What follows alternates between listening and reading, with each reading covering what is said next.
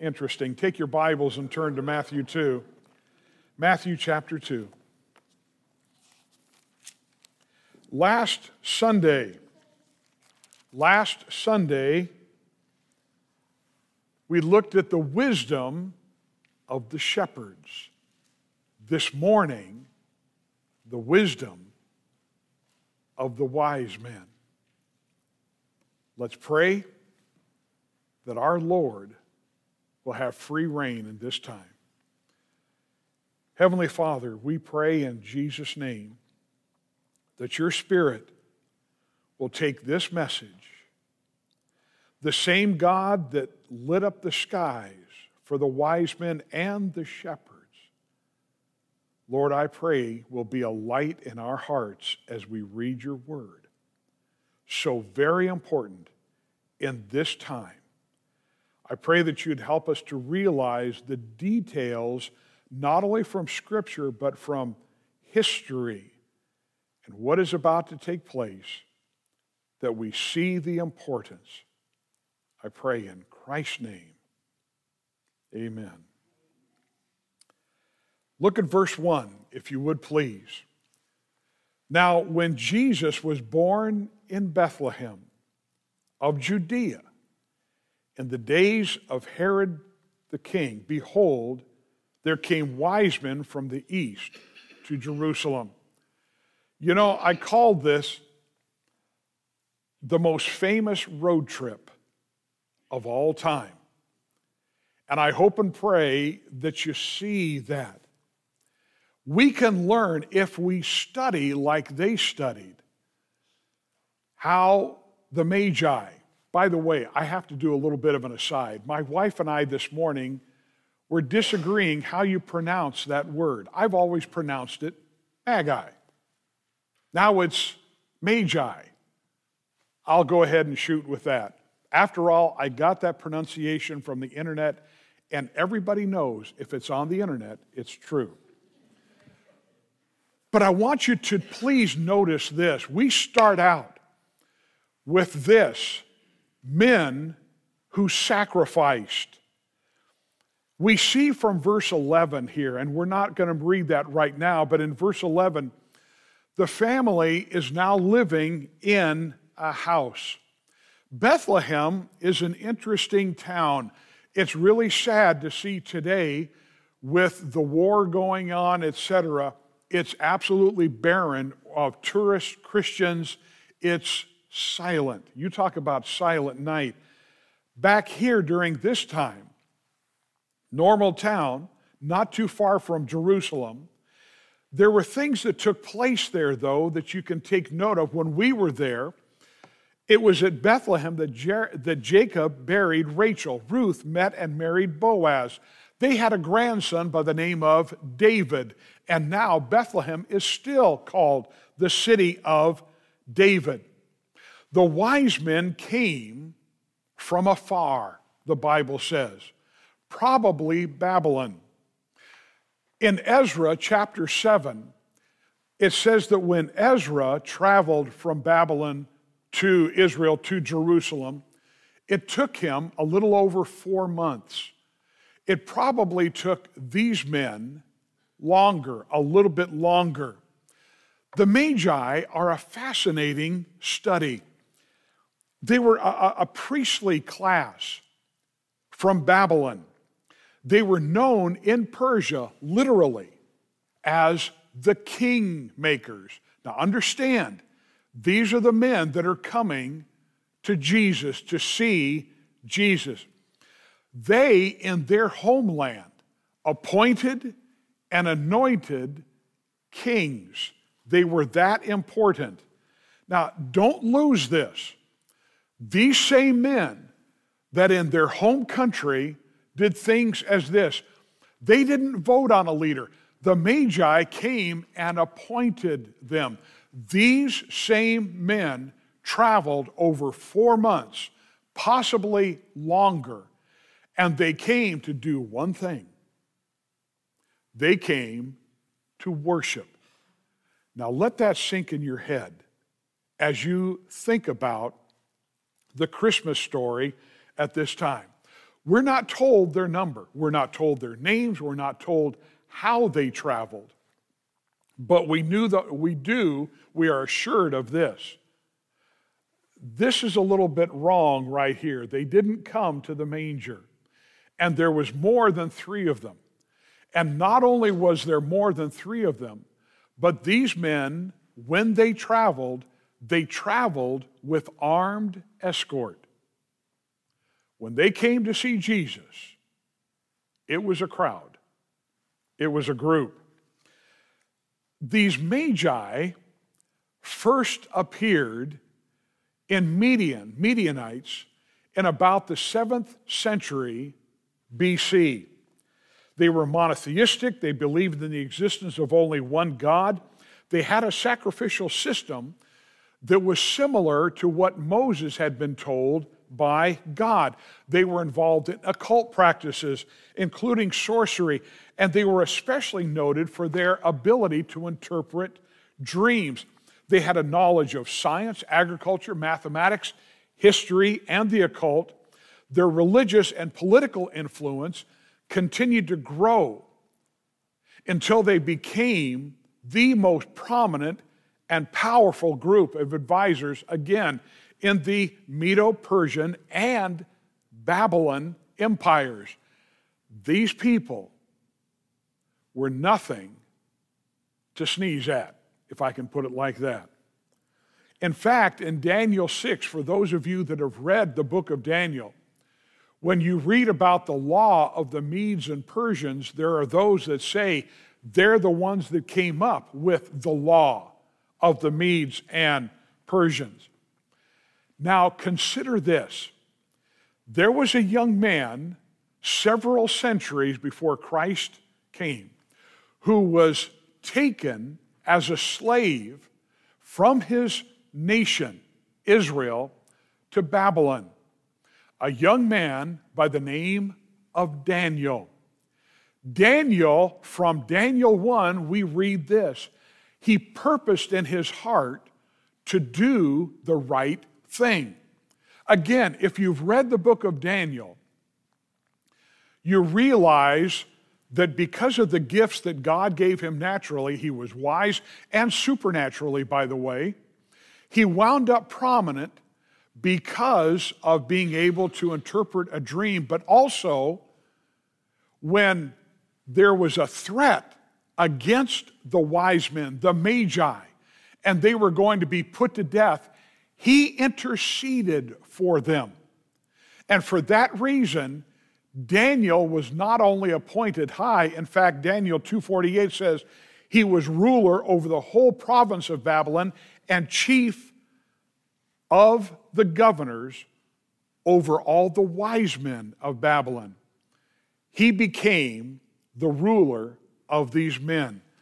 Because of his wisdom and how he interceded, he was very prominent in making an impact on these magi. In fact, for centuries, historians believe that one of the main reasons why these magi traveled to Jerusalem is because of what they heard from Daniel, and not only Daniel, but later on when there was uh, uh, uh, the exiles from Israel traveled back to their homeland, there were many Jews that actually stayed in Babylon. They were just going to stay there. For that reason, there was great influence on Babylon, on the Magi. And for that reason, there were many that knew the scriptures. They knew the prophecies. The Greek and Roman empires, they had magi, but they were a little tainted in their character. These that wasn't the case. These men were taken extremely seriously. The Bible says they were from the east, literally from the rising of the sun. It meant the Orient. They who came to see Jesus were a different sort of these others. So they sacrificed. They traveled months. They brought expensive gifts. And in order to travel, they needed security. So again, they paid for that, or the empire paid for it. So they sacrificed, but then notice they sought. Look at verse 2 saying, Where is he? Now, again, kingmakers, all right? The kingmakers from Babylon coming, and they're saying, Where is he that is born? Born, not appointed. He is born King of the Jews. For we have seen his star in the east and are come to worship him. What was the impact? When Herod the king had heard these things, he was troubled, and all Jerusalem with him. Now, regarding the stars, there's been many stories that have gone around. People have thought about the alignment of planets and such. That wasn't it because the star would come and go, and it was only seen by those who were searching for the king, which is the wise men. In the Greek and the Hebrew, the word star simply means a brilliance. It's possibly the same brilliance that the shepherds saw while they were watching their flock by night. It was the glory of God.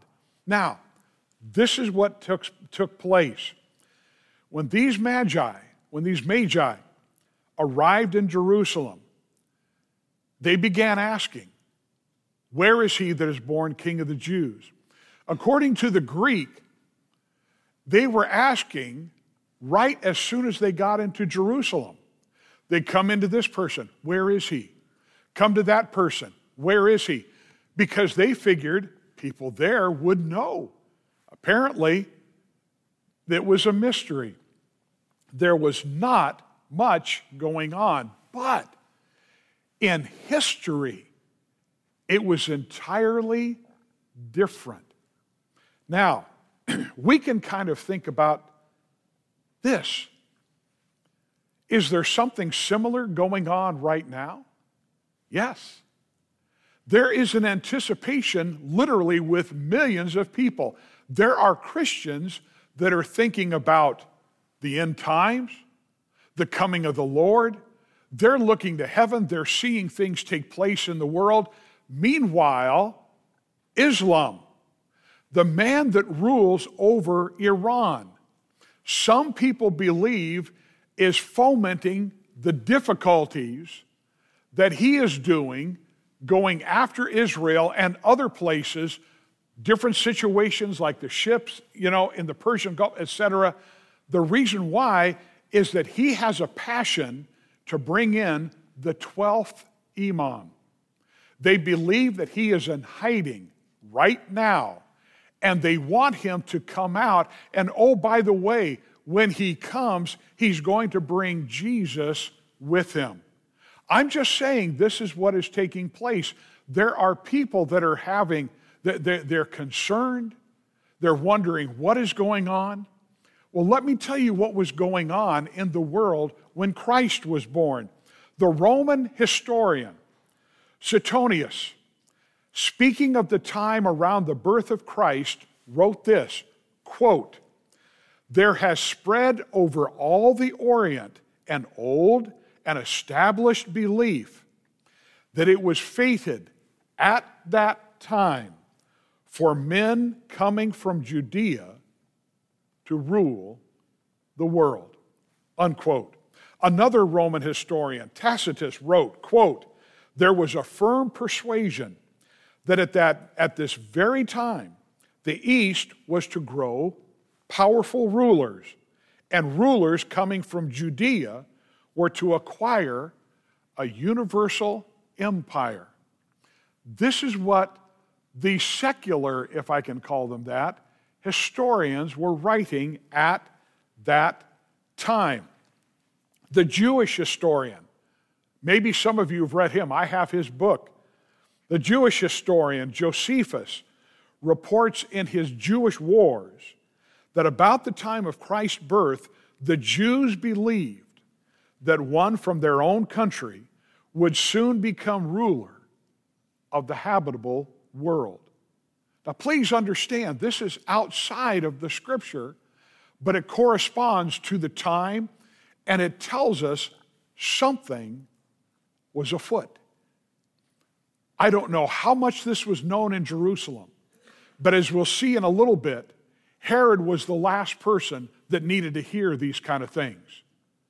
But all of a sudden, here comes an entourage, armed escorts with men from Babylon that came with a great reputation asking, Where is he that is born king of the Jews?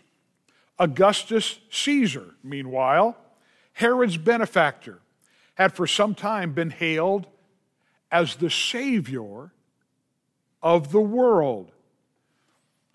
Many magi could be found in great cities in the West, Rome, etc., including Athens and Rome, and were frequently consulted by Roman rulers. This was the situation of the time. Not everybody then was pleased when these men came into Jerusalem and asked this question. The scripture says they were troubled, and all Jerusalem with him. Who? Herod. Herod thought he should be worshiped. He was the Savior of the Jews. They needed to worship him. They didn't come to worship the temple. They wanted to bow at the feet of a baby, a toddler. So here's the scenario. Again, Eastern Magi, armed escort, enters Jerusalem. They begin as soon as they enter to inquire, Where is he? At the news, they're directed to come to the seat of power, and they do, and what awaits them is a madman, as we'll see. So, they sacrificed, they sought, Number three, they studied. Look at verse 4. And when he had gathered all the chief priests and scribes of the people together, he demanded of them where Christ should be born. And they said unto him, In Bethlehem of Judea, for thus it is written by the prophet, and then he gives a loose translation a loose rendering of Micah 5 2. And thou, Bethlehem, in the land of Judah, are not the least among the princes of Judah, for out of thee shall come a governor that shall rule my people, Israel. It's called Bethlehem of Judea because there was another Bethlehem. There was a Bethlehem in Zebulun. Then it mentions Ephratah or Ephrath. That was the old name for it. It was changed to Bethlehem, literally, house of bread. Again, the city that eventually was claimed by David, known as the city of David. So Herod brought in the lawyers, the scribes. They're the ones that would interpret. They were called lawyers in Luke's gospel. During this time, as a little bit of an aside, while the wise men are searching, they're studying, there's a wicked man that is scheming. Look at verse 7. Then Herod, when he had privately called the wise men, inquired of them diligently what time the star appeared. And they sent and he sent them to Bethlehem and said, Go and search diligently for the young child. And when ye have found him, bring me word again, that I may come and worship him also. You know, it's kind of interesting. We see the wise men, they were searching. They really wanted to know and, and, and understand the scripture is plain. They came to worship. They didn't come just to recognize and go, oh, yeah, that's him. They came to worship. That's why they brought the gifts that they did. Now, there are people that are challenged today. Seek after him. Sadly, there are those that were like those in Jerusalem. It didn't quite register with them. There are even those that are like Herod. They have wicked devices going. By the way, be praying for the situation that my wife mentioned when she was reading the letter earlier. The impact is continuing, and we will talk about that at a later date. But our missionaries need prayer. Now, what about this man, Herod? Let me give you just a little bit of a synopsis of him. He was called Herod the Great. He's the first of several Herods in the New Testament. How did he wind up there? Well, Julius Caesar had appointed his father Antipater to be governor of Judea. Antipater then managed to have his son Herod appointed as prefect of Galilee.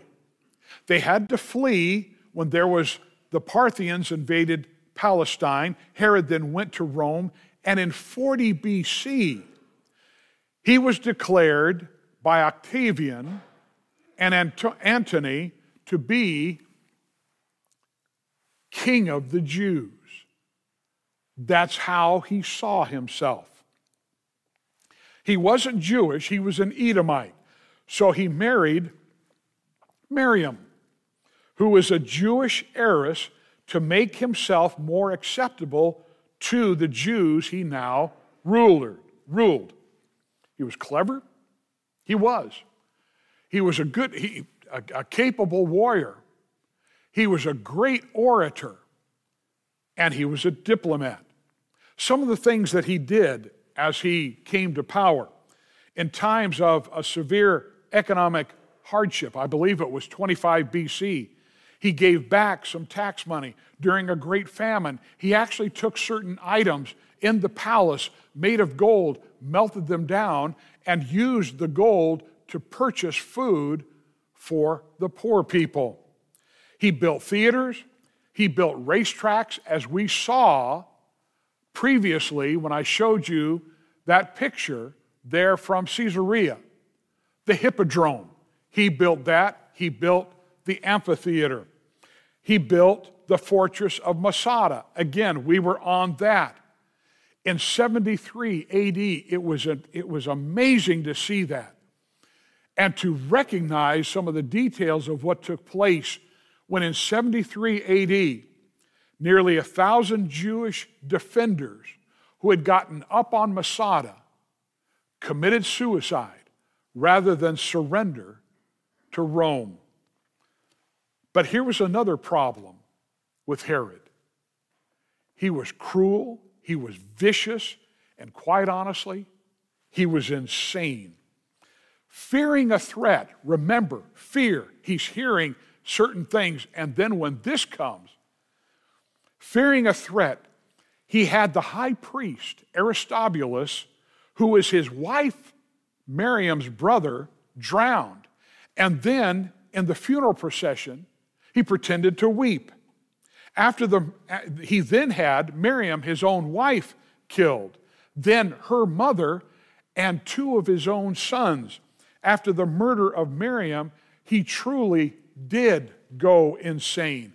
He stormed around in his palace. He would point at his slaves, at his concubines, at his wives, and go, You're not Miriam. One day, he was on the docks there in Caesarea. He saw a woman that reminded him of Miriam. He took her, they had relations. He didn't stop to think she's a common harlot. She might be carrying disease. She was. He contracted it and he cried out, I knew it was Miriam. She has gone back. She's come back to curse me. This is the guy, understand, this is the man who occupies the throne when Christ is born. Five days Five days before his death, about a year after Jesus was born, he had a third son executed. He wound up having the most distinguished citizens in Jerusalem all arrested. He gave instruction that when he died, these would be put to death. So he would guarantee that when he died, there would be mourning in Jerusalem. That's the kind of man he was. It's, quote, it's, it's reported that Caesar Augustus said this I'd sooner be Herod's swine than Herod's son. So they studied, and then once again, they saw. Look at verse 9, speaking of the wise men. When they had heard the king, they departed, and lo, the star which they saw in the east, the brilliance, went before them till it came and stood over where the young child was. When they saw the star, they rejoiced with exceeding great joy. It has the idea of exuberant excitement. It's happened. Praise God. We see it. We're going. And they did. And when they came, they worshiped him. Look at verse 11. And when they were coming to the house, they saw the young child, no longer a babe anymore, with Mary his mother, and fell down and worshiped him. And when they had opened their treasures, they presented unto him gifts gold and frankincense and myrrh. Why these things? Well, remember, these were wise men. And I believe they were being influenced, obviously, to me at least, by God. Because when they came, they gave gifts that were specific to what Christ was and what would happen to him later. For instance, they gave gold. By the way, take note of this also. When the wise men came, they worshiped him, not her. Take note. Gold, which has been considered the most precious of metals, a universal symbol of material value and wealth. Frankincense was a costly incense used only for the most special of occasions, sometimes put in offerings in the temple and the tabernacle during used during Roman during certain royal processions, sometimes at weddings. And then there was myrrh.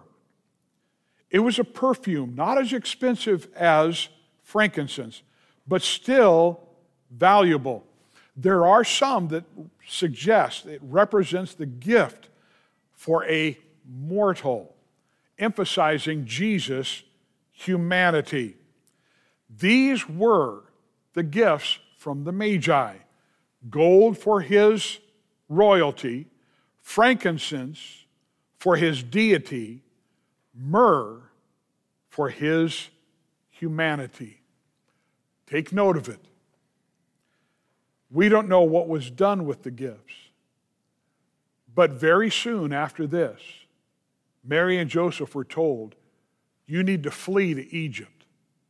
It's believed by some they took these things and used it to take the journey to Egypt, take care of them, and then bring them back.